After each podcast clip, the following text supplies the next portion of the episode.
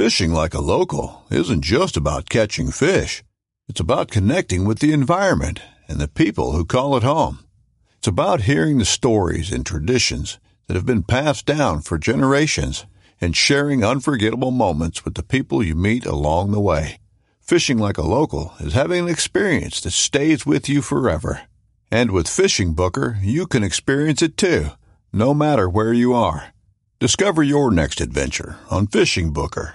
This upcoming concert season will be all about the boots, and Tecovas is your stop for the best in Western style. Tecovas has seasonal and limited edition offerings this spring and summer, including men's and women's boots, apparel, hats, bags, and more. All Tecovas boots are made by hand in a time honored tradition with timeless styles that are always on trend. And Tecovas has first wear comfort with little to no break in period. It's hard to find this level of comfort paired with this level of style. Stop by your local Tecova store, have a complimentary drink or two, that's WCB style, and shop new styles. The smell of fresh leather and friendly staff are at your service. Many stores even have leather custom branding to make your boots truly personalized. And with regular live music and events, there's no in store experience like it. If you can't make it into a store, just visit tecovas.com. That's T E C O V A S.com. They offer free shipping on all boots, as well as free returns and exchanges, and ship right to your door. Go to tecovas.com and find your new favorite pair of boots today.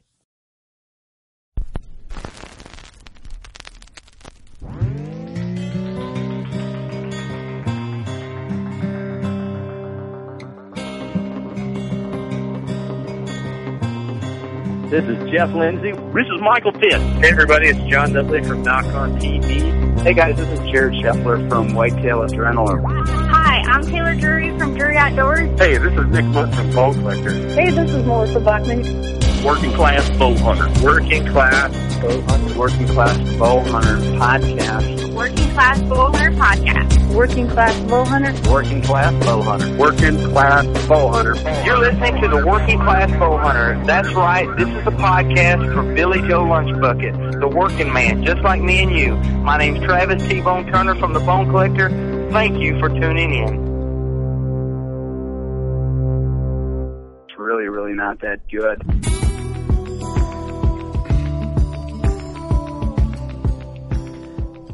Oh, it is time once again for another ravishing episode of the Working Class Bow Hunter Podcast right here at 1600 Buckslayer Place. We're in the Buckatorium, located in Sherrard, Illinois. It's a wonderful city if you have never been.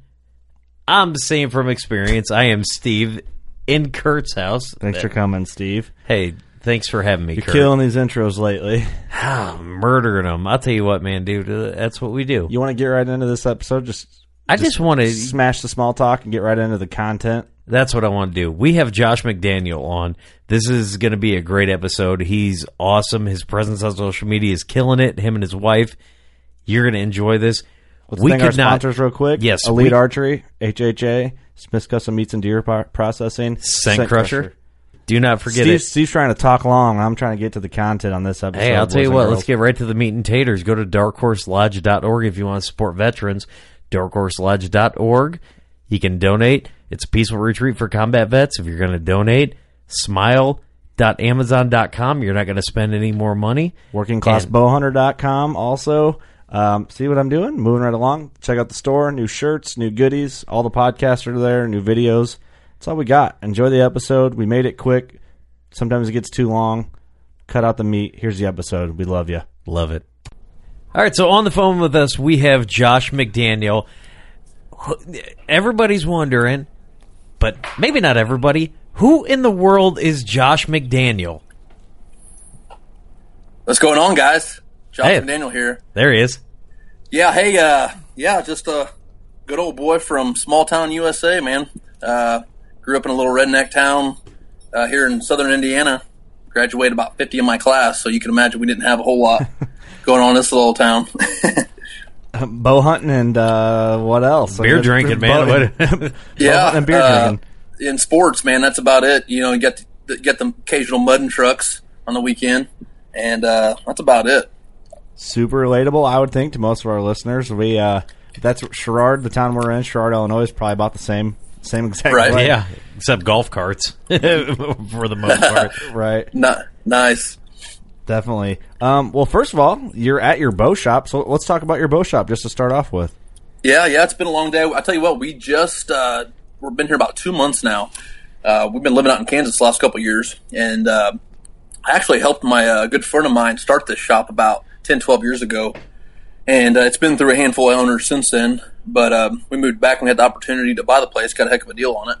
And uh, I've been an archery tech shoot ever since high school and work in retail, and I've always wanted my own shop. But as you guys know, dealerships and all that stuff, you got to be kind of it's like a mileage deal. You can't just open up uh, a bow shop and have any dealerships you want.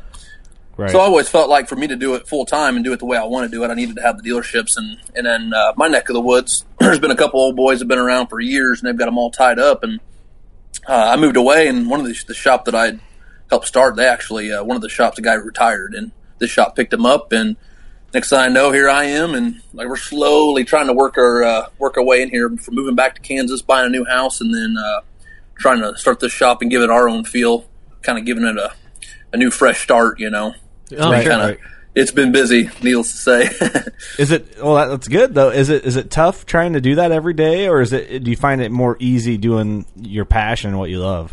oh, dude, that's and that's what I've always I've always been that guy, man. I've always I'd rather do something that I love to do and uh, and get paid maybe a little less and uh, and be passionate about it, and it's not work when you love it that much. Right. So yeah, like right now, it's all good problems. It's just getting everything switched over. You know, paperwork. It was actually you know the previous owner owned it, so uh, getting all stuff. You know, got a new name for the shop and stuff, so we had to switch all that over. Insurance, all you know, just a bunch of headache stuff. Oh yeah, That, uh, yeah. Got to get the government you know. involved, and yeah, they got to Oh, get yeah. they got to get a bit of the profit because taxation ain't theft.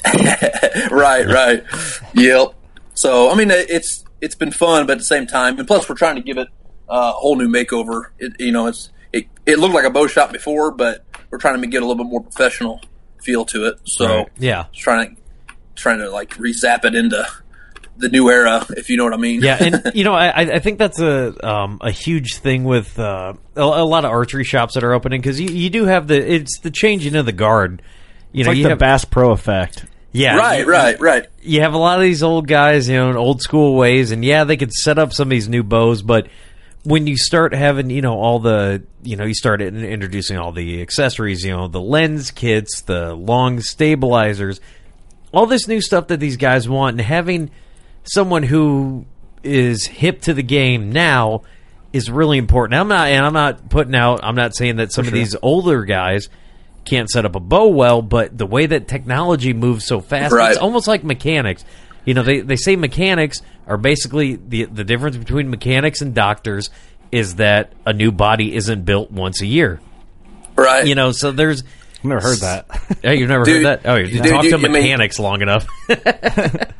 dude you hit the nail i mean perfect that and that's and that's what happens a lot with what i do it's not that i know that much more it's just i'm so much more in tune with the new technology that a lot of these Uh-huh. you know you guys all got that dad or that grandpa that just does not want to be told anything new and that's how you know and that's a lot of how these old bowtechs are they've done stuff for shoot 20 30 years and they're not going to change nothing and uh, due with technology now there's so many easier ways to do things so many more efficient ways of getting stuff done right, especially these new bows. The technology on them Yeah. are crazy compared to what they used to be. For sure. So if you don't know, some of these bows shoot phenomenal, but if a couple little things go out of whack on them and you don't know how to work on them, then uh, the bow's never going to shoot its full capacity. You know, so Absolutely. Yeah. Well, not to mention, like you were saying, you were kind of revamping it and bringing the looks up of it. Like what I what I said when I said like the Bass Pro Shop like effect of it is there's some old shops in our area. You walk in, it's like dull and like it almost feels like a Goodwill of archery shops.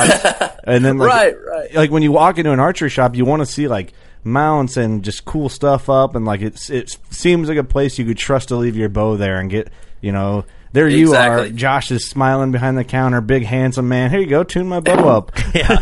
Not some like grouchy old guy. Yeah, as soon as you ask him about, hey, can you get new cams, and all of a sudden he's telling you about how he fought in Korea with both eyes closed. like, what, are you- dude? What? Hold on, man. I didn't. Uh, I didn't ask you about that, man. I just want you to put a new uh, energy cam on my bow, man. I, I don't. right, right, It's right on. weird reference, but Steve, I loved it. I don't know. No, You know no, what, that I- was but- good. I like that. yeah, because you guys know what I'm talking about. But you know, here, here's the thing. I mean, technology is starting to move at a pace where it's really hard to keep up. And I- and I'm not gonna I'm not gonna put you out here, Josh, by any means. Right. But there's going to be a point where there's going to be a lot more technology, and you're going to look and you're like, dude, I don't even know about that because as rapid as things go, Depends- it's just he's willing it's- to learn though. Yeah, He's yeah. adaptable. You but know? you are willing to learn, and that and that's a thing. But it's just it, it's interesting and good at the same time. But for a guy, you know, you're trying to stock the shelves, and all of a sudden everyone's like, "Well, I want this new technology." It's like, but you got to buy this first, you know, because I got this on the shelf, and uh, it's just it's a it's No, a no, cat, no. it's a cat and mouse game. It seems like you know. No, you're. You know what, man? You're exactly right. It's funny you say that because um, I kind of took away or took a step back from um, the being a Botech for the last uh, couple years. I went and we moved out to Kansas, and um, we are out in the middle of nowhere out there hunting hard, hunting like crazy. And I came back and started getting back into things, and I thought, holy crap, things have changed so much just in two years. It took me just a month just to figure out some of this new stuff. It was pretty crazy. Well, I can imagine. Well, new like Steve said, new model every year, new something, something new, new roller guard, new this, new whatever. It's different ways to tune things and different styles of sights and rests and the whole shebang. Man, it's got to be hard to keep up with. Oh, it is, man. It is. Go ahead. Steve. So uh, now, where, where where is the shop located? Are you willing to release that information yet? Yes, yeah, it's uh, it's in Linton, Indiana. It's uh, which is in Greene County, Indiana. We're like a southwest part of the state. Okay, So- so, um, and what is the what is the shop name? I, I don't think Uh, we. Shooter's Archery. Okay. Yep. Now, now here's here's what I want to transition to. So you're in Indiana. I don't know what it is about Indiana recently, but there's been a lot of guys out of Indiana starting to make a name for themselves. Well, not starting to, but you know, recently you got Darren Christianberry, good buddy of ours. We did a Right. broadcast with him recently, and then you've got you've got this character T.J. Unger who's representing Indiana. Uh, you know what what uh, what's going on with Indiana? Why are we all of a sudden hearing about this as well, that also, and then in like the big buck news, you're starting to see a lot Yeah. more out of Indiana. Big whitetails hitting the ground. what is go- what is going on in Indiana? We need to know.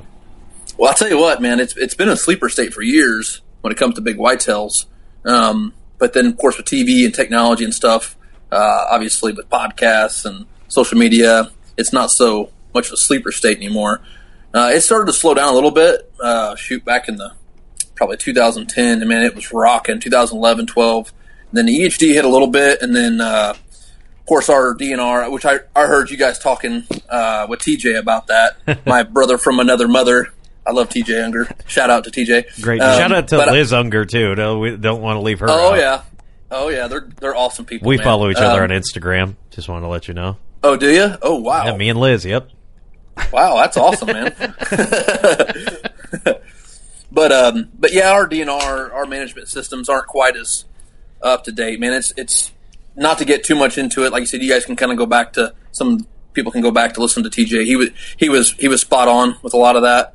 Our um, you know, with a lot of our insurance companies kind of run our DNR, and they they have um, other ideas they're they're looking at, and uh, it's really slowed down a little bit. But it's I tell you what, as far as I've, you know, I lived out in Kansas the last couple of years, and that's big buck paradise. Right. Uh, there's some Yeah. giants out there, and I tell you what, genetically wise, there's just as good a deer around here in my neck of the woods as there is out there. It's just the management and the pressure is like night and day difference. Really, Um, in Kansas, why, yeah. why is that? I mean, I know with the new rifle implement stuff in Indiana and all that stuff Yeah. going on. Well, I'll tell you what, just to kind of give you a rundown, a little bit of what Kansas does. Uh, why I like Kansas so much is they're a one buck state. They um, their archery comes in like the middle of September, and you know their their rifle season doesn't come in till like December fourth time. Oh, so you're talking Yeah. yeah, and it only lasts like ten days. So you're talking way past the peak of the breeding for the most part. I mean, so you, some of a lot of those big mature bucks they're Wow. acting stupid, stupid. That's when Indiana comes in with their gun season, and then you're talking like thirty some straight days. So there's just no getting away from. it. Then you're talking a lot more hunters uh, per square mile out here in Indiana than you are in Kansas. So right, right. uh, in a lot of it, uh, I've talked about it before. Many people. Uh, my biggest thing without in Kansas, it seems like big mature deer just seem to walk during daylight so much more often, uh, especially that time of the year. In Indiana, I mean, the, uh, you could do everything right to a T, and weather's right, everything. You're going in for that one the perfect timing. You're going in for it, the kill, and uh, nothing happens. And you know, two weeks later, you go back and check the trail camera, and that dude come he came by two hours after you left. Uh, there ain't nothing you could do about it when he comes comes through during dark. You know, Right, right. yeah. Well, that's So- the thing. Like when I picture Kansas being from Illinois, I picture CRP, open grasslands, and like Yeah. the timbers patchy. Um, and I don't, Yeah. I, that can't speak for the entire state, but I'm the majority. Maybe is that fair to say, Josh? Yeah, yeah, majority. Yeah, where we were at, we were in the northeast corner there. We weren't too far from Missouri, and not too far from Nebraska. Kind of like right up in that little tight corner there. Okay. Uh, and it was it was a lot more like Missouri than it was your typical Kansas. A lot of big ridges and and draws. Um, So, do you But, think uh, that when you say the deer move in daylight more, do you think that's because of the way their season's designed? Which to me sounds absolutely perfect. Um, yep. I wish That- that- Illinois would do that as well. Yeah, and see, you know, in Il- Indiana, all these years, we've always talked about how Indiana or Illinois was so ahead of us, um, and we still we still feel that way. But in Kansas was even better. Uh, and, and the biggest thing is, and, not, and kind of go back, bounce back to Indiana, is the same way in Indiana. That's when we become really relevant. Is when we went from two bucks to one buck. Uh, it makes a huge difference. And uh, and in, in Kansas, is just still a one buck state, and it's huge because I mean we were all guilty of, especially growing up uh, especially with Indiana the way it was, you know, you get an archery buck or a firearms buck uh, or, or both or whatever, and we've all waited to like the last week before the gun season comes in. The first Pope young that walks by, two and a half, three and a half year old or whatever, you shot him that you normally wouldn't have burned your tag on if you Yep. only had one. And now, you know, when you only got one tag in the state, you're a little pickier with it. Um, and then you get older and you know more mature with it, and then you realize, oh man, you know, this is how it all works. But uh, in Kansas, you're the same way. I mean, you're very picky with that one tag that you get, and uh, it's sure. easy in, in Illinois. I mean, especially as a resident, you guys can kill a couple with a bow. Um, Yeah, well, you can kill two with a bow, one with a bow, one with a gun. And growing up, that was the thing. Like you got like just like what you said.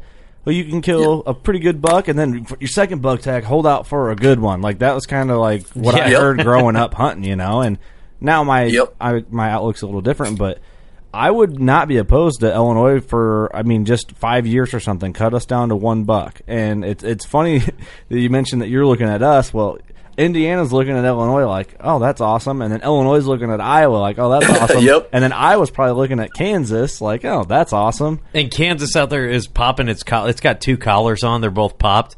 You know, it's bringing Oh, back yeah. the '80s flair. Jesus. I mean, could you could you guys imagine if Iowa went to one buck? Oh, I mean, I don't. I mean, it'd be like with what they're already doing, be and then I think Kansas. residents can kill up to three bucks. I think. oh, they can in Uh, Iowa. Yeah, I'm pretty sure a resident can. I mean, it's very rare. I think to- if you to own a, like bucks, forty plus acres, I think you can get like a landowner's tag. Yeah, I, I, yep. and our our It's- resident, our Iowa resident, I should say, Eric, is not here in the studio, but he would be able to shed a little bit more light on that. If Iowa went to one buck, Iowa would be the go-to state. I think. oh my god, yeah, it'd be it'd be because especially the way they do their non-resident situation. Yes. with with archery. I mean, could you Yeah. imagine? Gosh, That's I mean, I, think Illinois should do. game. It's too much money. Illinois is so broke right now that they're willing to get anything they can. If they can get it through hunting, they're going to get it, man. right? I know, and that's in Indiana. I mean, they just their, their priorities are all messed up. It's like who is running this show? Really, it's just Yeah. Well, watch Illinois will have full rifle season. I guarantee it. With the shape we're in, we are going to have rifle Yeah. season. Yeah, and I hate that for you guys because you know, and I hunt in Illinois too. So because I'm only about shoot, I'm only about 30 minutes from Illinois, so I do a little bit of hunting there, and I can only I can only kill a one with a bow and one with a gun as a non-resident. But uh, man, that state would be if you guys would just go to a one buck, it would be night and day different. It would really bounce you guys back from a lot of that EHD you guys hit back. You know, what you know, 12 and 13 or whatever it was. Yep. Yeah, and the the thing with me and Kurt, you know, being here, I mean, we're only a twenty minute drive from moving to Iowa. The state Right. that this shape is in, it, it really bothers me that because politicians spend so much money that hunters have to take the the the brunt of it. You know, there's going to be people who want rifle season, and you know, it, it just it, it doesn't make any sense. But the money's there. Plus, for anybody who didn't know, State Farm, the insurance company, their headquarters is in Illinois. So, Oh, yeah. in Bloomington. So, why do you, you know, us going to one buck's probably never going to change. Right. As Yeah. as much as I, I you know because the You're money's right. there for the DNR, but the money's lost there for the car insurance companies, and I get, I get it. It sucks that I do, but it just it, it, it is the way it is, man. And it's right. You know, the the the working man, the working bow hunter, the working class bow hunter, our listener listening base who are always on the short end of the stick. You know, Illinois passed that bill. We have to pay more taxes, and now we're going to be well don't. lacking in deer herd. It's just why you know we always have to get the brunt of it. It just it sucks. Let me throw something at you guys, and you tell me good idea or bad idea. Our right, listeners are probably going to disagree. Uh, maybe they won't. What if Illinois for five years did one buck tag, but it was the price of two for a resident? Ooh, Like, Oh, yeah. You just paid for two. You paid like it was two tags, but you get one for conservation and the quality of our herd. I think it would do us wonders. That's a that's a fantastic idea. Yeah, I mean that that would. I mean, especially as a resident. Now, as a non-resident, it's like Illinois is one of the more expensive states for uh, for us. But um, so to jack it up for a non-resident, That'd be tough. it would, yeah. it, it would be tough. But I mean, if you're diehard guys, I mean, we would. I would probably still do it. But for you guys, that would yeah, that would be awesome for you guys because what do you guys pay like twenty some bucks for a? Is it, is it up to thirty bucks for a resident tag now? Yeah, I think we buy them in a uh, combination, so you get a yeah, an you get either antlerless sex and- and yeah. either sex. Yeah, and it's like, oh, I can't remember the exact number. It's right around thirty bucks with everything said and done. Worth it depends on what deer you shoot. right? And, I- and I, tr- truth be told, I bet you most of your diehard guys like you that's in the state would probably be for it if it would cut it down to one buck. That all right, we'll just pay the price of what two tags would be. Everybody's happy still. You're still making the money as if it was two tags, and um, and then it's gonna it's gonna make your deer head, deer herd better and better quality. I yeah, for sure, definitely. I would do it. I mean, I don't know. Well, that's something for the listeners. I mean, would- there's a, you know, it's like he was saying there. It's a lot of money because I lived in Iowa for a year, and I was like, well, I got some property in Illinois, and I look back at like non-resident. It's it's expensive, but you can hunt it every year. So if you can budget for it, Illinois could be your spot. man. your your spot. Right. What would happen if Illinois went to a point system? Oh do you wow. think that? Do you, do you think that would be good? Uh, is- considering the state or the the, the the state, the state that the state's in, as much money as they make from non-residents, if they went to a point system where like a lot of other states go to, right? I don't think that they would ever do that. But what do you think would happen if they did? Oh God! I mean, that, that's the best thing. I mean, you guys, you guys. I mean, I, you know, years when I was growing up, Illinois was the state. I mean, it was, uh, especially the western part of the state was awesome. Um, and then, or I'm sorry, the eastern part of the state, which is right next next door to us, uh, was just awesome. And then it just slowly. That was also a draw back then. You weren't guaranteed a non-resident archery tag. You had to put in for it, kind of like Kansas is. And uh, now it's still a draw, but it, I mean, there's always leftover. You can always wait to the last second and get you one. Right. Um, and that really made a difference. But I, I'm like you guys, I, they'll never go to it uh, because they'll probably lose money over it. But Illinois has everything it needs, um, just as much as I mean, it's way better looking than Kansas. And I've not been in a whole lot of Iowa, but I mean, Illinois just did a couple little things. I mean, they're right there with Iowa, if not better, personally. for sure. Well, yeah, definitely. Is uh talking about Kansas? Is your biggest buck from Kansas? Um, not mine. My wife's is actually. Uh, she killed a uh, a 206 out there in 2014, and uh, that's a lot of why we moved out there. It was just I just loved the. Uh, there's hardly any any pressure out there um, as far as archery goes, and you know in Indiana, to kind of get back to that, you asked that question earlier. I never got got around to it, but that was one of the biggest things I loved about Kansas was the fact that see in Indiana, you know, it starts just starting to get good about that. You know what, third, fourth, fifth, and it's starting to rev up a little bit in November, and then by the seventh through the eleventh, it's rocking. That's like my five favorite time to hunt. Well, then all of a sudden our gun season comes in around the fifteenth. So it's if you don't if you passed up too many good bucks then looking for that big one, now you're all of a sudden in panic mode, and and you're because all the guns are flying, bucks are running everywhere, they're already starting to hide. But you know that Thanksgiving time still the best time to kill big, big mature buck a lot of times. Mhm. Well, you know, and at that point you're starting to panic. You might shoot something a little lesser than you really wanted to. On Kansas, heck, it's still rocking, man. I mean, it's still you don't have to stress. You know, you can you can go for two weeks. If the weather's bad for a week or two, you still got two more. I mean, you got a whole month pretty much of pretty good bow hunting. That you know they're still doing their natural thing, and then all of a sudden December, you know, early December, here comes the guns. So you get a whole month of good bow hunting, no matter what the weather's doing, what's going on. You're going to eventually get a, a stretch of three or four good days you can put together. In Indiana, you're not guaranteed that the first two weeks of November, and then all of a sudden here's the guns come firing. And and I'm, I'm not against guns because heck, some of the biggest deer I've killed, Indiana's been with a gun. Um, I'd much rather we're 80, 85 percent, eighty percent uh, bow hunting most of the time. But if I get a big deer under, under my skin, I'll, I'm not afraid to get the muzzleloader out, you know, or shotgun or whatever. Oh, the old But- smoke pole. Yeah, for sure. but but uh, I get what you're you saying, know, though, for sure. I really yeah, do. it just makes a, it makes a huge difference when you know you're not when you're not panicking a little bit uh, when you got another couple more weeks, two and a half more weeks of of, of pretty good bow hunting. You know Yeah. you're going to hit if you're patient enough and you sit long enough, you put the time in.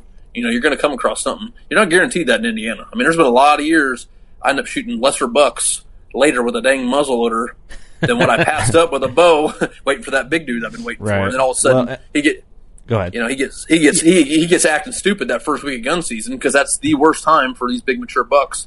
You know, Yeah. they're acting flat out stupid, and then the the guy down the road off the you know two acre patch of woods out in the middle of a cornfield, you know, shoots that dude, and then now you're you're you're singing the blues. You know what I mean? Right. I'll tell you what, it makes me. It, it always makes me bitter every gun season. It's like, uh, and uh, it, maybe I shouldn't be. I'm just, you know, kind of ribbing a little bit, but yeah, you know, you're out there.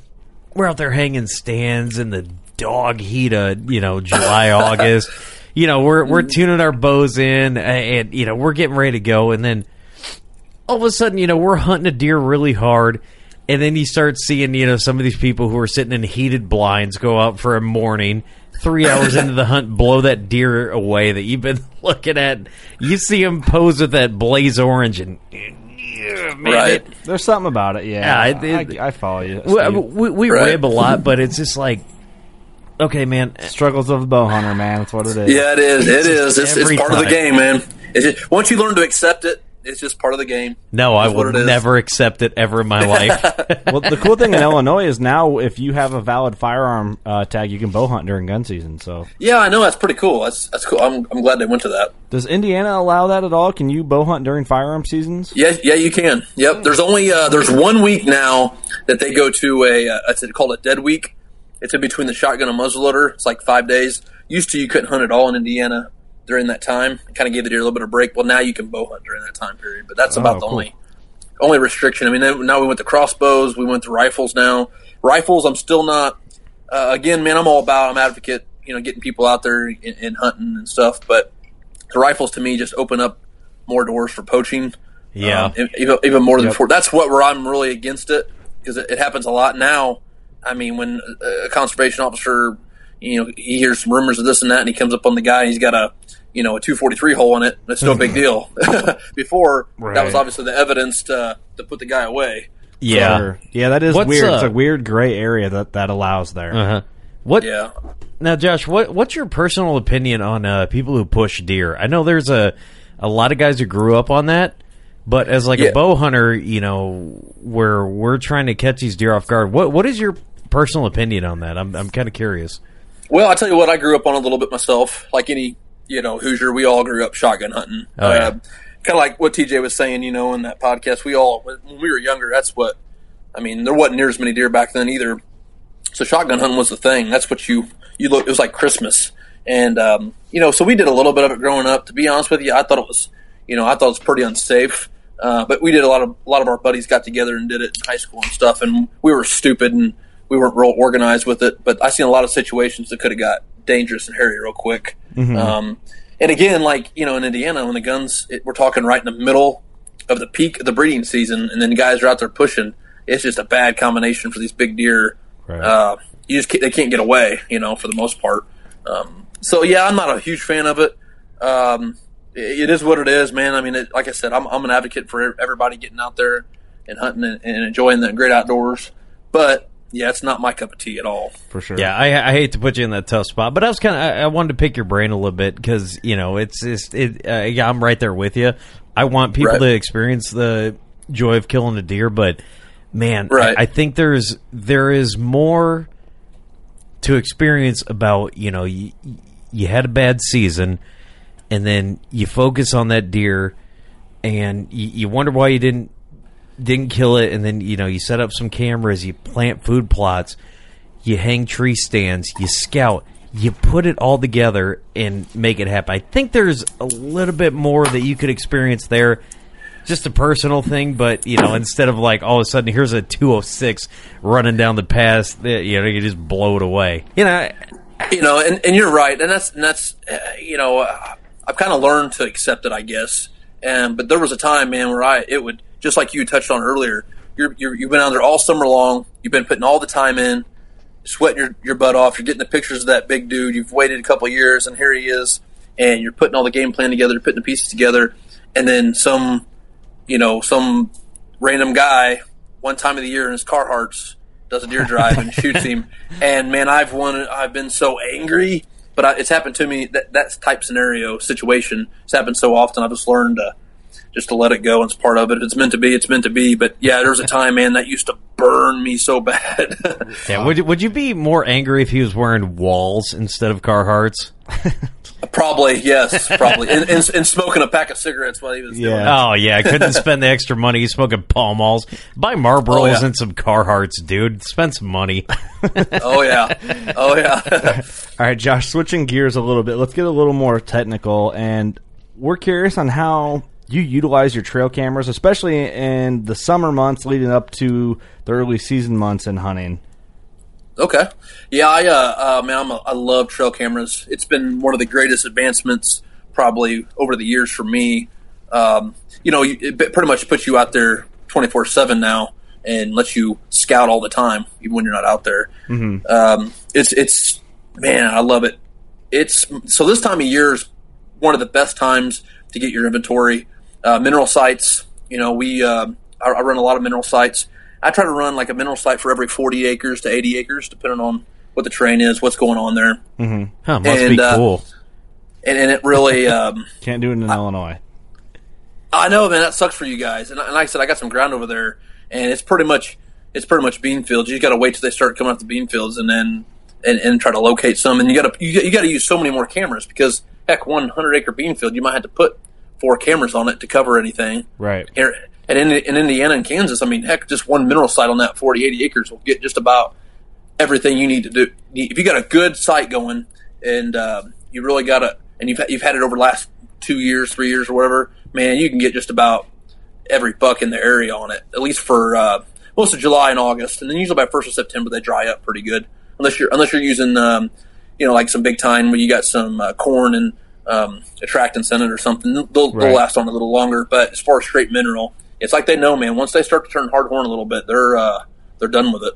So you said per 40 acres you run a mineral. You do run one mineral site for every 40 acres.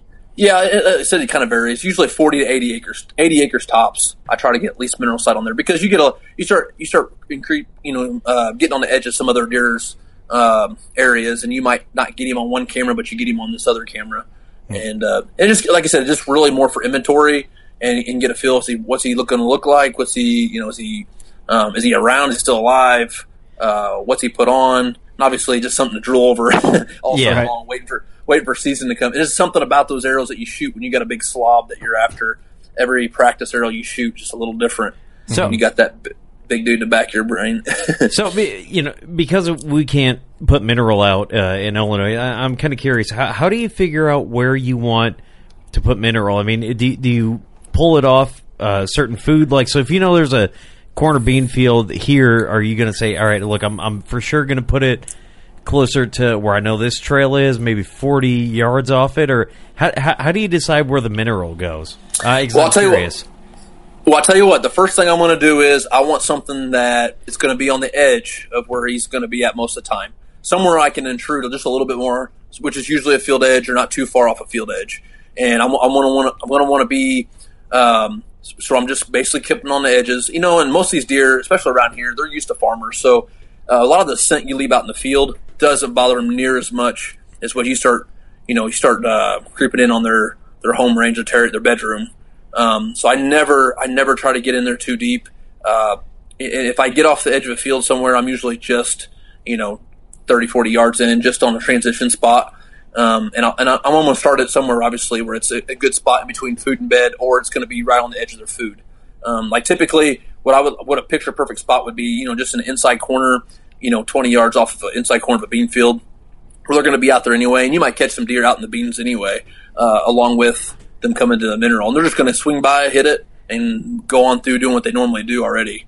So, but yeah, that's my number one rule is just to never get into their bedroom any because I don't want to. Uh, and I'm always going to check them and, and uh, check my cameras and uh, refreshing those with the wind in my favor. And usually going to be like in the middle of a hot, hot day, uh, typically, or a big rainstorm is coming through.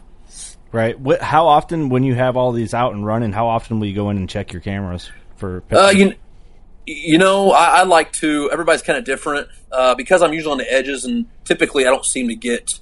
Um, the deer don't seem to bother them too much. About every two weeks, and that reason why I really do that is just because uh, because of the heat of the summer. A lot of times these cameras uh, they'll mess up or uh, battery issues or whatever. I've had some out in Kansas where I've left them for a month or two, and you came back, and then the card filled up on something silly, you know, two weeks in, and then the best growing period you didn't have a, a camera working. So I, I, like to do two weeks just more um, to keep an eye on stuff and and uh, to make sure my camera's are still working all right. So, do you um have you messed around with any of the, the cell phone cameras or anything? Or are you still kind of leery about that? You know, no, I tell you what, I've never tried with one, and I've been waiting and waiting and waiting. And I, it's funny you guys brought that up because I just went ahead and ordered. Uh, I think I, the Bushnell Bushnell one's the one I actually ordered to try out. I was looking at some different reviews on it. I know the Covert's got a, um, an awesome review. Um, I just don't know about the AT and T service out there. Not sure yet on that, but um, and it's got a cell plan. But the, what I liked about the uh, the Bushnell was you don't have to deal with getting going through AT and T or anybody like that. They actually Bushnell does it, so you can do it for like two months and that's it, and then cut, oh, shut really? it down for, for, the year. Yeah. So Kurt. I was really that was really intriguing, and they had a lot of good reviews and had some pretty cool pictures. So I'm actually getting ready to take that out in Kansas here because uh, we still got a uh, place out there we hunt, and I'm going to take it out there and and uh, leave it for for a month or so and, and see what's see what's up. Uh, you this is this is behind the scenes, but I was looking at Kurt when you mentioned that Kurt's head popped up like really?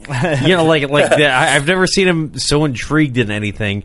Yeah, well, that's, that's, I've always thought about getting a cellular cam, and but you, know, always have to buy it with your plan. Yeah, and it's I don't know. Well, that and I see like Spartan cameras I looked at. My buddy uses those, and I've I've never used one, but he seems to like them. He's got three of them. He's like, yeah, they're decent price. Check them out. But oh yeah, it's linked through my yeah, I don't know, Sprint or whatever he has, and uh, right, it's nice to just have it on its own deal. Yeah, and, and yeah, those uh, two months, you know.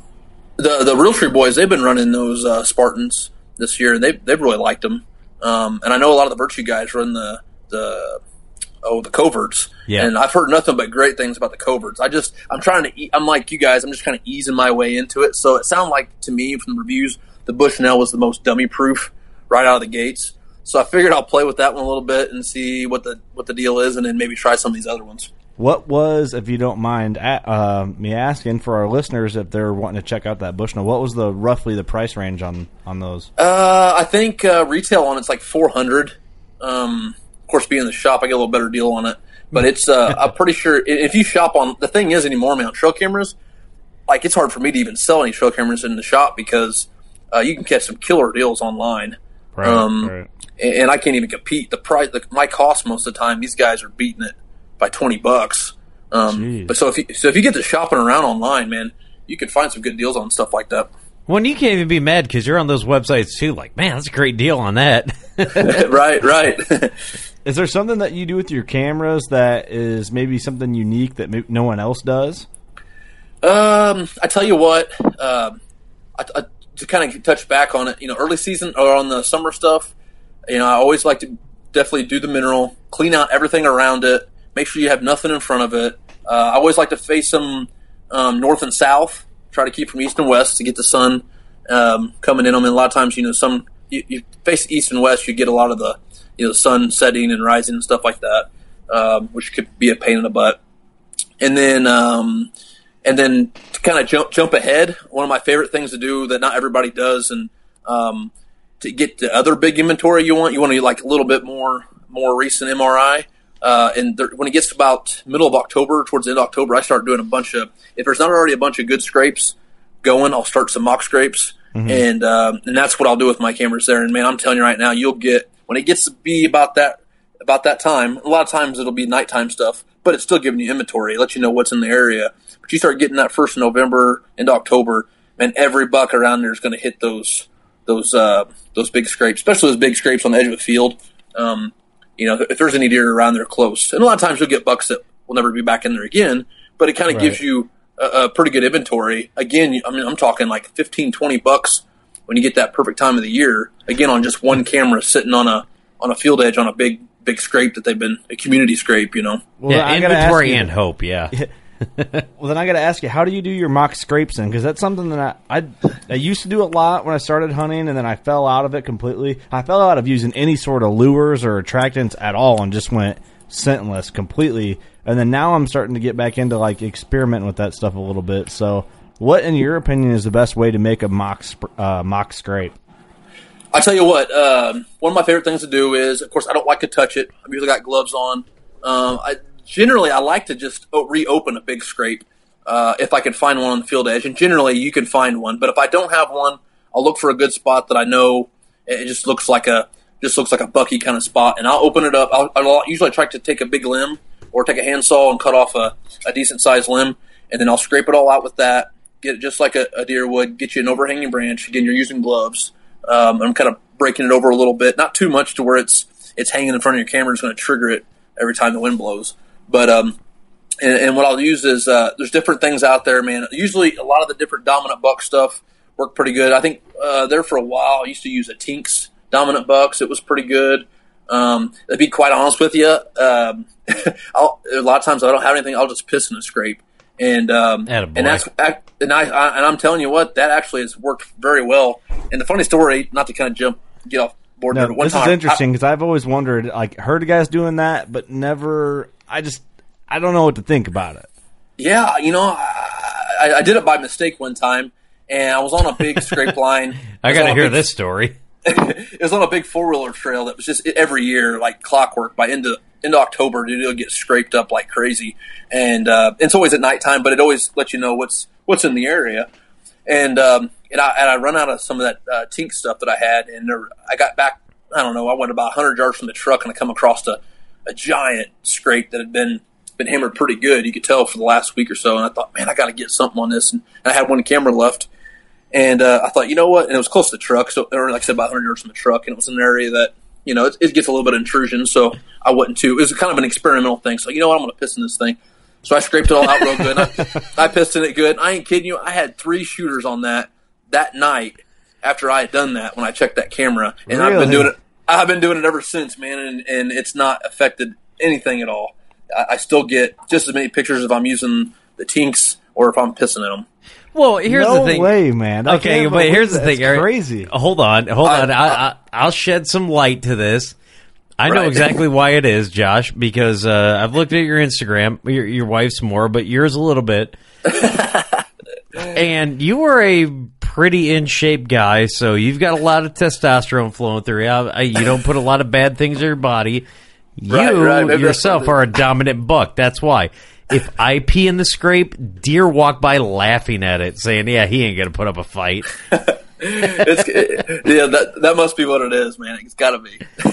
I wonder if there's any truth to that. I'm, uh, we're not going to touch on that. Yeah, you just way to take it, just take her right down and make it weird. Oh yeah, there's a had to. No, because you know what? I, I I wanted to soften the blow for when I made it even more weird. I want to know Ooh, careful. what is the weirdest thing you've ever had on trail camera.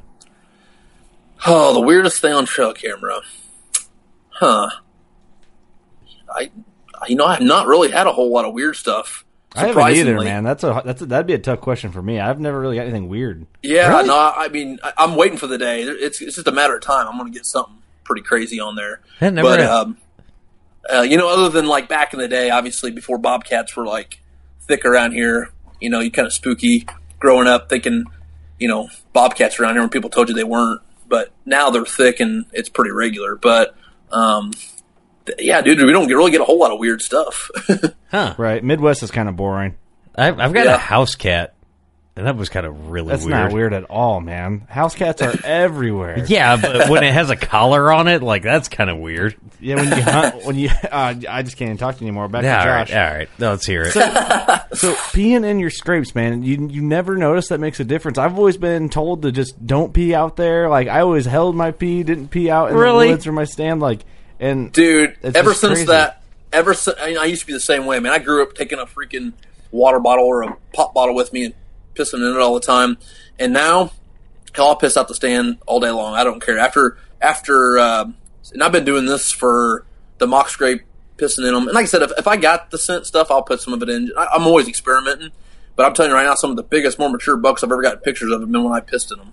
What's your theory Yeah. behind it, man? Like, what what do you think? What's your theory behind your golden piss? I just I think a lot of it is it's just that time of the year, man. They're just that revved up. Anything, anything that even resembles, um, uh, if anything like that, you know, a lot of it's visual. They see it, they come to it, and then they smell some kind of urine base. I think it's all you know. You hear a lot of theories. I've read a lot of things, and a lot of people say that, um, and nothing's ever said. You never know for sure, but uh, a lot of people say that we know our our piss doesn't smell any different to them than uh, than a normal a deer. So, but I've uh, yeah, man, I've I've done it for a long time now, and it's I've had no problem, no difference. Um, if anything, sometimes, like I said, it seems like it spiked it, but a lot of it I think is just because it's that time of year. Interesting. But um, and I and I've and I've, I've taught it on to other buddies, and they've done it, and they've seen the same thing. So I'm gonna uh, try it, man. I'm gonna try it, and I'll text you. I'll I'll hopefully text you trail cam pictures of just a 200 inch or just face full of my piss. I don't know. Yep. now, now again, I don't I don't like to do, um, and a lot of these to kind of touch on too. I don't always put them right by the stand. You know, a lot Right. of these are these big these big fields or uh, places like that that they're going to spend a lot of time at nighttime anyway. Um, you know, so I've not tried it a ton right by my stands. Don't get me Right, wrong. right. Understandable. Um, I still, I still always have an because, like you said, I mean, I, I grew up the same way. Like, dude, it's a no, no. You don't do that. So there's times I'm still kind of skeptic about it. So it ain't like I try to. Um, I don't want to piss Overdo at my stand. Yeah, and I don't want to piss at my stand, and I don't want to do things like that. But the times that I have, man, it's made no difference at all. right, right. Well, that's, that's interesting to hear. So too, 'cause- let me let me bring this in. Uh, let me play devil's advocate uh, for our female listeners. Do you think it would be any different if a female did it, just out of, out No. of the blue? I don't think so. I mean, I, I couldn't imagine. Um, but you never know. Maybe, maybe we're onto something there. I'll have to try that one. I, because I'm kind of curious because you know they, they always say you know that the doe and estrus urine yeah, is but humans don't go into estrus. but Yep. That'd be awful But- if they did. Why uh, but but but but so the- okay yeah so so we cancel that out so why do bucks smell that urine is it because testosterone might be flowing through it I think that's a good possibility, man. is is that It could- probably why It sounds weird, but I think it's possible. It's possible, man. I, I don't. I've not figured it out yet, but I know that it, it works, and that's all. I keep doing it for sure. so are you starting your own in your bow shop it's just you got a cooler full and it's just josh's special Yeah, So I, I throw thought about out- that. I'm, I'm trying to come up with some cool marketing label to put put on it now, but I'm sure I- you I- can find something pretty easy on the internet that somebody's already done. That there's so many Oh, things yeah. like that now. But yeah let's. Uh, I want to switch gears. On a, I want to quit please talking do about piss. please do i do too So, uh, what I want to talk about is you've been on some big deer. You know what you're doing. You've you experiment with things. What what do you do? Do you do anything unique with your stand setups? Do you do use any sort of mobile setup? Um, kind of how do you stay on your toes during a rut when you kind of got to be oh you have to be over there all of a sudden or the deer are moving this way and you have to make a quick adjustment. Is there anything unique? Uh, you know, at, at the end of the day, man, the one thing that makes us um, it makes us effective is just we grind it out, man. You just very very persistent. You try to be as disciplined as you can, keep the wind in your face, um, access, uh, and when especially during rut, you got to be um, you, you just got to be very persistent. At that point, you've hunted so much, and as many the more hours you log, uh, sooner or later you're going to trip. I always call it trip over one. I mean, it's just a matter of time. You put the time in, and when most people are giving up and most people are over it, you're still grinding it out and sitting out there. Sooner or later, you're going to um, trip over one. Now, earlier in the year, you know, I, I like to be very non-aggressive. Um, sometimes, you know, I, I like to start my way out and move our way in, especially a lot of times. A lot of times we're sitting in observation stands, but we're sitting in a spot we could we could easily kill a mature deer, but we're not intruding a whole lot. And um, and access has got to be dynamite most of the time. Now, come rut, we'll start to I'll start to after I've sit back and watched a lot, or historically places have gotten. You know, I know that time of year I can dive off in there a little bit more. I'll do it, Mm-hmm. and it's it's really being very very disciplined. Our scent regimen, we're always very very cautious of our scent, which uh, you know having a wife and filming her, it's it's with all her smell good stuff. It's tough. The wind has to be perfect most of the time. Right. But um, uh, you know, and and playing the thermals and uh, trying to try to. And the, the other thing is too is a lot of times staying very disciplined to stay out of those those awesome spots uh, till the time is right. That's uh, that's very hard to do. Um, and waiting for those high pressure days and um, you know those perfect moments and, and dive in. And, you know, a lot of times those big deer killed in the first time in. So Right. I mean, it, really, the thing that really, really, uh, I feel like sometimes we stand out from other people is just the fact that we just we have no give up in us, man. We'll just grind it out and grind it out and grind it out.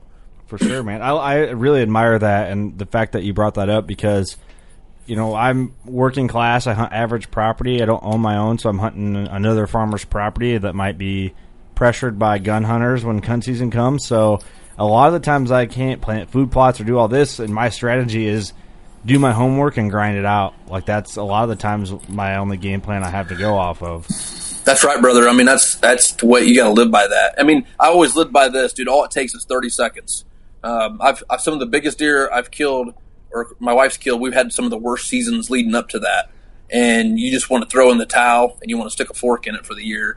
And literally in thirty seconds, your season can go from the worst to the best ever. And if you have that mentality, more often than not, then uh, your sooner or later it's going to pay off. And and once you do it a couple times and you and you have that mentality, then it's, at that point you're just you're going with it. You just know you're a veteran at that point. You know, okay, I've been here before. Just grind it out.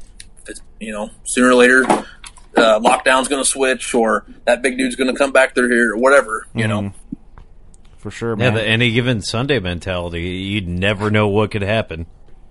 Right? You just don't, man. Uh, I'm telling you, uh, like that that year that uh, Curly that that 206 Krysten shot in Kansas, man, we were having a terrible season up to that point. Um, Indiana was just like ghost town, and uh, we actually went out to Kansas about a week earlier than we normally would, just because Indiana was that bad. And uh, boom, he strolled by at 15 yards, game over, you know. And it's just like, and you look back and you're going, "Holy crap, man!" You're talking about, you know, we're just looking for a four and a half year old deer at that point, and then next thing you know, a deer of a lifetime walks by. Didn't uh, kinda, didn't her buck make the cover of uh, uh, North American Whitetail and uh, uh, Monster Bucks? Yes, it did. Yep. Yeah, that was. Uh, yep, that was pretty humbling. I mean, that was cool. We, especially me growing up. I was. I've grown up a big North American whitetail fan, and uh, obviously Monster Bucks fan, and to to have that yet. And at the time, I think it was. It was the it was the second ever. It was the only second time a woman had ever graced the cover, and then uh, at the time it was the biggest ever by a woman on professional TV with a bow. It's amazing. And then, and then literally the next year, a buddy of mine, his wife, shot the a bigger one. Um, it was pretty cool. But What was that, Vicky? N- uh, Or- Vicky had Vicky had shot the the biggest previous from what you know we had seen. Yeah. and then um, Two oh four, uh, right? Or what- two oh three? what was Vicky's? Two, 203, yeah, it was, uh, and it, it had it held forever. I think like ten years, and then she shot that one was 206, and then uh, Greg Windish and uh, Christine Windish. Oh, okay. from- yeah. they were on Adrenaline Junkies back when we were on there, and the next year she shot like a 214 gross, I think it was 211, something like that. It was just a freaking giant. They're always on big deer out there in Kansas too. They got uh, they got some pretty good ground. They manage it pretty well. They're Yeah. always they're always playing cat and mouse with big ones every year. We'll have to get her on to tell her story about just taking that buck down, man. That had to have been incredible. Oh yeah, it was uh it was it was pretty pretty surreal, man. It was definitely different. We knew the deer was there.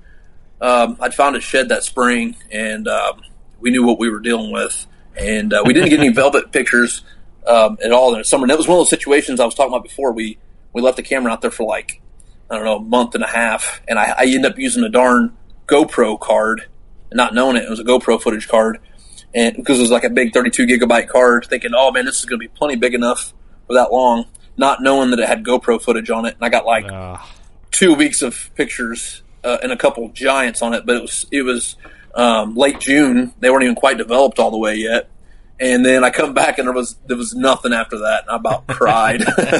Damn, that's yeah, that's what an awesome deer, man. I mean, how do you, what do you do after that? It, did she rub that in your face at all?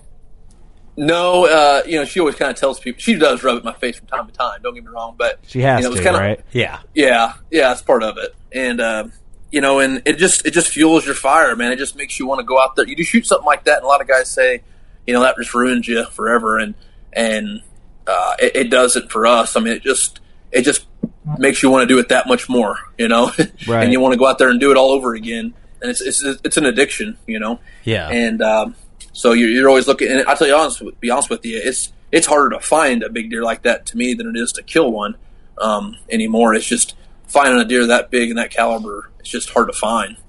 Yeah, they So- don't come around, man. You don't see deer like that. Uh-uh. So Uh, what, what was her biggest day? Shooting that deer or marrying you? Oh, she'll tell you that deer for sure. I'm sure. Oh, sorry, sorry, bud. Well, I guess I guess that technically I mean, you do you won blame that. her though? I mean, shoot. Yeah, no, hey, well, hey, you won that in the end. Yeah, that's true. I mean, it's at your house, right? So, it's Right, right. And probably her killing it was just like you killing it. You know, at the end of the day, man, you probably felt probably more excited for her, honestly. Oh yeah, I tell you what, I- when I that was one of the cool things about getting her really. Um, she's been she's been bow hunting now for about I think 11, 12 years now. So she's you know she's not a rookie anymore. But I tell you what, it still gets me every time. Uh, you know, I can help her with everything, kind of coach her through stuff, and then when it gets to that last 10, 15 seconds, there ain't nothing I can do, man, and it drives me insane. Right. Because I'm a control freak anyway, and I'm trying to control the whole situation. At that point, it's up to her and, that, and I guess that's what gets me worked up still pretty good. Um, is the fact that I'm sitting right there, and it's just like, and she's a lot more patient than I am, which she has to be a little bit more, you know, with uh, being a woman and a little lower poundage and and things like that. You, your shot placement has to be perfect. And Right. um, as in me, I might have, I might have shot him when he was at 25 yards, you know, you know, kind of kind of slight quarter to just a pinch. You know, she's got to wait until he gets it. you know 15 yards perfectly quartered away or broadside and I'm just like freak. I'm melting. You know, I'm over here like, oh my god, he's gonna he's gonna run at any time. He's gonna smell us. You know, it's something like that. You know, especially with big deer. Yeah, I Yeah. can't even imagine that feeling because even when when you watch it on TV or just any big buck like that comes in on you, you're like, I gotta make Hey, this shoot shot. him now! Shoot him now! Shoot him now! what are you doing? Because I've you know you have deer come in like you said, catch a swirl of wind and boom, Yep. gone, and it's over with. Right, and it's easy to do whenever you're you're talking. You've been sitting there for a month and a half every day with a bow in your hand, waiting. When you really think about it, trying to get a big mature deer within bow range of your tree is tough. And then all of a sudden you get one, he's there, and you're waiting for that perfect shot when you could have already shot him. S- You know, you or I could have shot him already six times. That will drive you crazy. yeah. So let, let me let me ask you this: uh, Who paid for the taxidermy bill on that buck? Oh, she did, hundred Ah, percent. there you go. All right. I wasn't paying for that. Hey, she, she's gonna brag about it. You better front front the bills for it. That's right. That's funny. I mean, I don't know about you, but if I kill a 200 inch deer, I'd be more than happy. I, I'll pay double just for the hell of Yeah, it. right. I'd make my old lady pay for it. oh yeah. Oh yeah, yeah. I was, uh, man, just the fact that she got it down. That's a lot of pressure to put on somebody. Yeah. You know, I've been doing it for. I mean, I know full grown men that have been doing it a long time would have crumbled.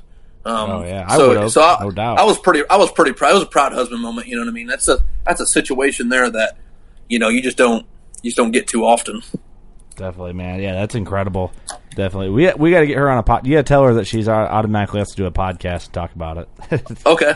Yeah, she was. She loves to do podcasts too, so we can get her on anytime, man. I promise we'll be the favorite podcast that she likes to block on Instagram. I promise. Okay, that. perfect. perfect. Mainly Steve. So Yeah, just me. it's like T- we, we did the podcast with TJ, and then it was like three min- three minutes in, and then he's hitting on his wife already somehow, and I'm like, come on, man, you didn't let him get warmed up yet. Can anyone blame me? Is the question. Oh, I, Liz, it didn't bother her one bit. You're probably all right there. She Liz, Liz is awesome. as soon as we got done, I didn't know she was in the room. Like, we got done with the podcast. I look and I'm like looking on my. It was probably ten minutes after Liz Unger followed you, and I, I, I just started laughing. I was like, "That's awesome." yep. I, I, I love TJ to death, man. That guy is like one of my favorite human beings I met. And the greatest Oh, thing yeah. is he, he's with Phillip Vanderpool and Clint Swatch and Brandon Doherty. That's a Oh, yeah. dynamite team, dude. I love them guys to death. Dude, th- those guys are awesome. I mean, they're so genuine. I mean, Yeah. you know, you got you guys have met a lot of these industry guys, and, and some of them are not. Especially if you grew up fans of some of them. Uh, a lot of times, you'll be a little disappointed uh, once you meet them. Uh, but I tell you what, those guys they're as genuine as they come. They're the real deal. Uh, you, what you see is what you get. There's no surprise to those guys. I mean, they're they, they put their heart and soul into it, and they're very. Um, they show they show their emotion. They're not afraid to show to to hide any of that, which I love. I Right. love what they what they what they bring to the table. Uh, we're actually doing some stuff with them this year, and uh, I, I just love everything Phillip and those guys are about. They do some awesome stuff. Good. Cannot wait. Yeah, we love that whole crew. That's the thing. Like, it's funny. Sometimes I'll go back and listen to podcasts that we've done to see um, how annoying I am and what I can do to not be so annoying. It, you kind of like critique myself in a way, but I found myself listening to TJ's episode twice just to listen to TJ talk because he's just such a good dude, and just I like the episode so much where we talked about the emotion with Phillip and his father's passing and that elk hunt that TJ was on. Man, just it was a tear Oh, jerker yeah. for me. Yeah, that, have you guys had, had you guys met TJ in person? We haven't yet. No, we oh, have not. Oh my gosh, yeah, you guys gotta. I can't wait you guys get to hang out with TJ and Liz and those guys. I mean, they're they're just awesome people. They're like family to us. But uh, going back to that elk hunt, um, man, that was that broke my heart for him because we've all been there, and I know he he was really excited about that, and that was. But that's what those guys are at the virtue. I mean, that's what I love about them. I mean, they they're not afraid to show that stuff. A lot of guys, a lot of shows are like, oh, it goes to the trash, and because they don't want to make themselves that vulnerable and put themselves out there like that. But I tell you what, man, that's what we do it, and that's why we love it. I mean, that that stuff, that raw emotion. Oh man, I almost, you know, I was, I ain't gonna lie, I was a little tearjerker for myself seeing him go through that. Oh yeah. Um, I, see when one I of your see that, I put myself in that situation too. You know what I mean? Like, Right. when I see him in that, I'm like, man, what if that happened to me? I'd be doing the same thing. Dude, you know what I did? I put myself in a situation where, I like, I saw a giant bull elk and I saw a calf, and I was like, "I'll shoot that calf no, and leave." no, Or, uh, we kid, but, but I like- appreciate I appreciate the joke, but all right, you like it? weird Uh, timing. but uh, but really, um, the way that he explained it, how he's going to come out of it, and and you know, I was like, hey man, you know, because he said it was such an easy hunt to get to that point and shoot Mhm. that giant, and and he's like, you know what, the way that it didn't happen because it was so easy to get to that point. Relatively, I mean, it's not, it's never an easy thing. Don't don't get me wrong, but he goes, you know, now I know the struggle that I have to go through, and I, I was like, dude, the next bowl that you're going to see in front of you is going to be even better because the struggle's there. So he's like, yeah, and that's that. Oh, was, yeah. that sold me on that dude. I was already Yep. sold on him, but it was like, yes, right there. Yeah, I mean that's I mean, dude, that's as, as much as you hate it, but he's going to learn so much more from that than if he would have if he would have smoked that dude and got behind. As much as he wanted it, and we all wanted it for him, uh, he's going to learn so much more from that. Uh, obviously, just listening to him on the podcast, preparing for this next season or the next time he gets a chance to go out there. Um, I mean, he's going to be so much more prepared mentally and physically uh, for those situations. He's going to put more. I guarantee he's probably put in more time this summer shooting his bow and being more mentally prepared for those situations than he ever has his whole life. And it really takes, you know, you can sit in the backyard and shoot arrows all day, but there's something about the real thing, man, that you just you can't. People can tell you, but you just can't prepare for it until you've been there, and then you're just like, oh, I see now. And Yeah, you, you I, like I said before, I, I've seen grown men crumble like a little girl um, under pressure when in those situations. Guys that are, you know, usually pretty good under pressure in most situations, um, but when it comes to a big bull or a big buck or uh, a goblin bird right in your face, I've seen people just fall apart. Um, but that's what we do it. That's why we love it. Yeah, and you Um, get it, he- you know. Yeah, but you got it. You got to do that a few times in person in, in life situation. You know, really hunt and, and see that to ever learn from it. You just can't practice in the backyard a lot of times, and and and, and figure that out. You have to be in that moment to get it. For sure. And I just love, and I love how TJ just, you know, not being macho and, or just the, you know, the guys the virtue to not be too macho and let the ego get in the way and not show that. Uh, I just love that they, they were uh, man enough to put themselves out there and show that. A lot of shows won't do that, and uh, it's disappointing sometimes. I hate it that they don't because that's the stuff that I love to see. That's the stuff I'm a fan of because we all can relate there. We've all been there at some point. I mean, if you've hunted bow, if you bow hunted long enough, you've been in similar situations or real close to it, heartbreaks.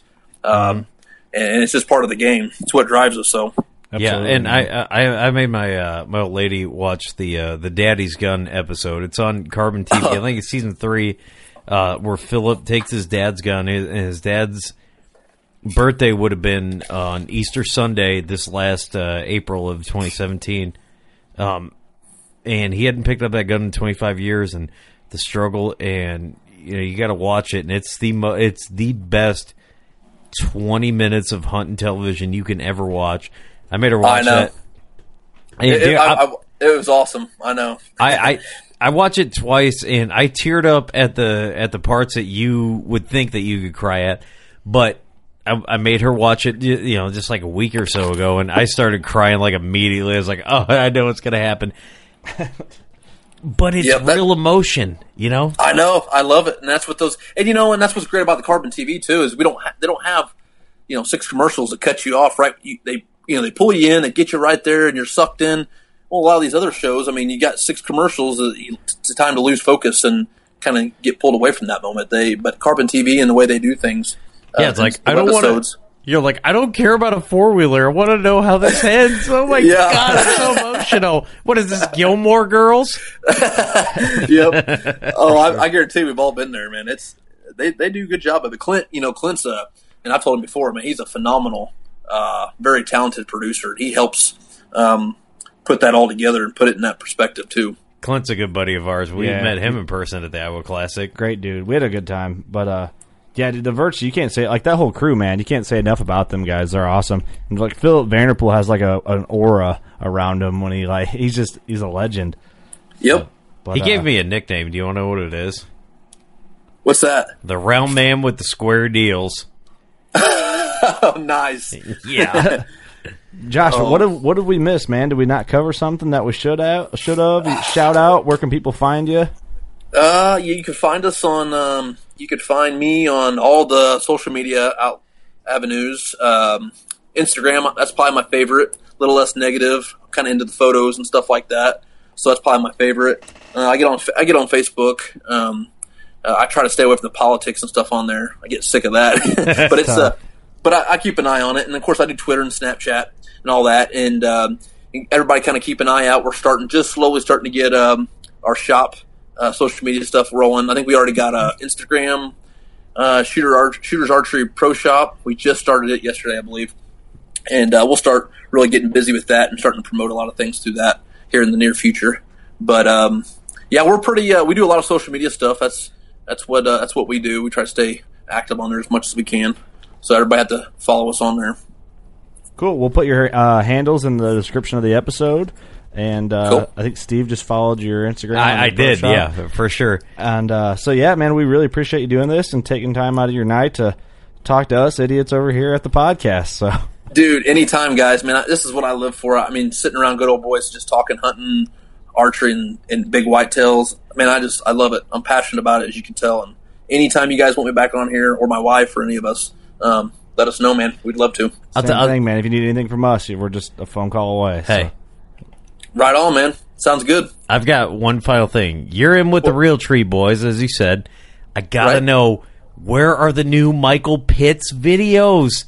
I, I don't know, man. they I, you happened know, for a while, and I loved them, and I can't, they're not happening anymore. What happened? I got to text him. I, I don't know, man. I don't know what. Um, Pitts is still pretty active with all those guys. I don't know if they got some. They got some stuff stored away. They're just saving for a rainy day or what. But uh, I know I'm pretty. I'm like you. I was pretty entertained by. That. Oh man, they, they were classic. We had him on for an episode, and we made great friends with him and uh, his uh, his buddy who uh, oh, I can't think of his name. He's got the mustache. He The other was in a couple firefighter. T bone. Yeah, the other firefighter. He was in uh, T Bone's episodes. What is his name? I can't remember. Ah, he was at the Iowa Classic too. I don't think I've met him yet. Oh, he's yeah, he's a character and a half. But uh, Dude, Pitt, Pitts is awesome. I mean, we, I was doing. Uh, we were down there in spring uh, turkey season, not this spring, but last spring, and they, they were doing some skits for that YouTube stuff. And man, I was crying. He had me rolling so much. He is funny. we'll call him. He's like, hello. Oh, yeah. Oh, yeah. Oh, yeah. he's a, yeah, Yeah. he's such a good dude. Just, love that guy. Everyone Oh, yeah, Real Tree is, is real. They're, it's, Yeah, I man, I'm telling you what, no those pun. real tree, they're they're like they're literally like a family. They're them and the you know like the Virtue crew. They're they're very similar. They're all just very. What you see is what you get.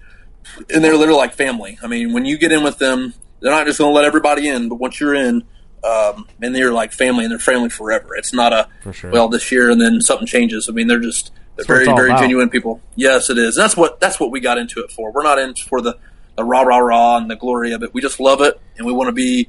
Uh, we're very passionate about it, and we want to be associated and um, around other people just like it. I mean, it's very contagious, as you can see. I mean, it rubs off, and Absolutely. we love we Yeah, love just it. us being on the podcast, man. We're we're not in the the film industry really at all, and we're we made good friends with the boys from the Virtue, and I Uh-huh. text Clint and all of them boys, and just it's, it's what it's all about, man. Common interest and creates a Yeah, big don't family. don't think we make a lot of money. I had to borrow twelve bucks from Kurt today. right. Josh, we really on. appreciate you, man. Stick stick around on the phone quick, but uh, anything else, real quick, before we before we sign off? No, man, we're good. Like you said, you could find us um, on the social media han- social media handles and um, and then some of our TV platforms. Uh, we do a little bit with obviously the Realtree Outdoor guys, and then uh, we're this year we're doing some stuff with uh, Phillip and the Virtue, I think, and then um, a little bit with Larry and uh, Respect the Game. So uh, hopefully you'll find us here and there popping up. Um, and other than that, man, you guys keep doing what you're doing. Uh, definitely enjoy the show, and uh, you guys get bring a pretty cool uh, different side to things. I like it. Awesome, man. We really appreciate it.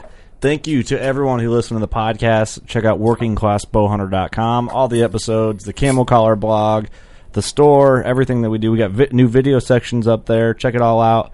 And you know what to do. Go shoot your bow. We love you.